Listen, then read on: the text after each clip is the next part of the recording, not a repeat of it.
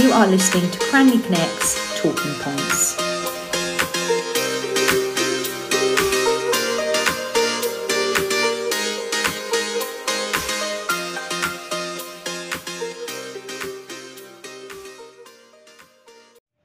Welcome, and thank you for joining me today. You are listening to Cranley Connects and Talking Points.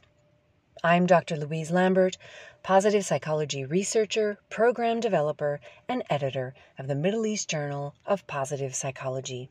And welcome to Think of Them Like Vitamins Why Positive Emotions Matter. Now, I might be dating myself a little bit here, but did you ever watch the American television series Ally McBeal? Even if you didn't, Ally specialized in boosting her mood through a theme song played pretty much entirely in her head and whenever she needed it. And to be frank, many of us likely have a theme song too. You know the effect it has. You're listening in the car, trying hard not to break out in song, but you recognize its effects. You're energized, nodding your chin, tapping your fingers, you're more attentive, creative. Suddenly, you're a big sky thinker, and you might even have an inexplicable urge to ride a bike or to call someone to say, Isn't life grand? All right, that might be a bit much, but you know the feeling I'm talking about. And it turns out that that effect has a scientific basis. Positive emotions generated through a great song, a well timed meme, a shared look, an inspiring biography or a fleeting moment where you capture a glimpse of someone's goodness. These are indeed beneficial. And these are explained by what is called the broaden and build model, developed by Dr. Barbara Fredrickson.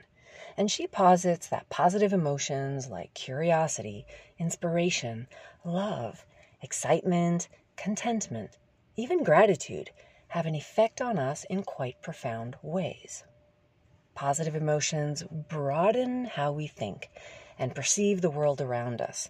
That's why you can solve problems so much more easily when you're in a positive mood versus a negative one. Solutions suddenly become obvious, and the path forward we discover was there all along. This ability to understand and see our context more clearly also allows the second part of the model to happen, and that is building.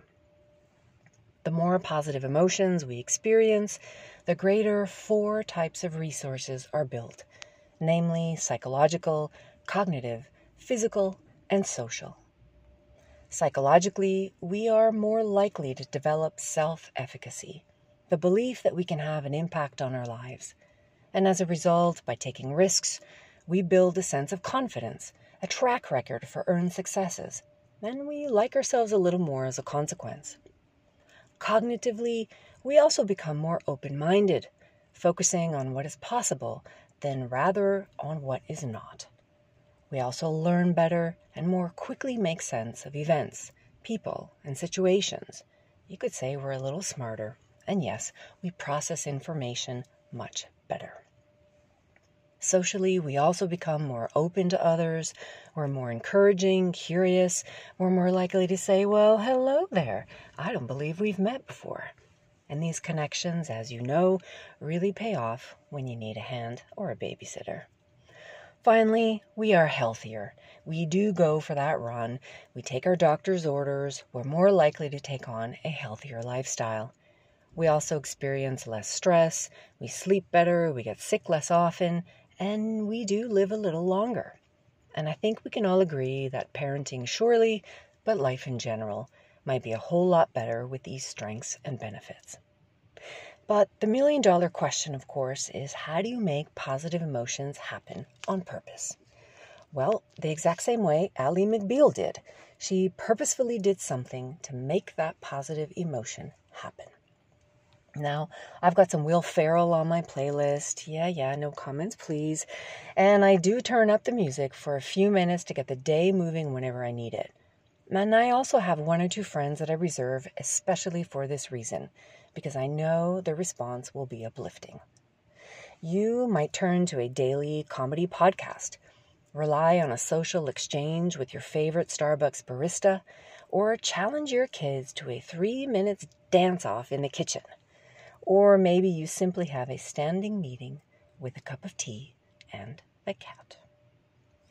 Positive emotions, as you notice, don't last forever. They're not designed that way. In fact, they only last a few minutes at a time, which is a real shame.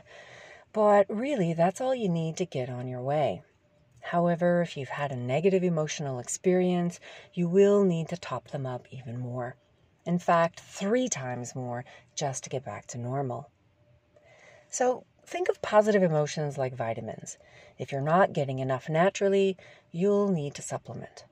But this requires you to give yourself permission to feel little hits of positive emotion and to acknowledge that these matter and that you can make them happen. Positive emotions don't only just make the day nice, they make you a better version of you smarter, more efficient, connected, healthy, open to the world and your own potential. So go ahead and get your daily dose. You have been listening to Cranley Connects and Talking Points. Again, I'm Dr. Louise Lambert. You can follow me on LinkedIn or visit my website at happinessmatters.org. Bye.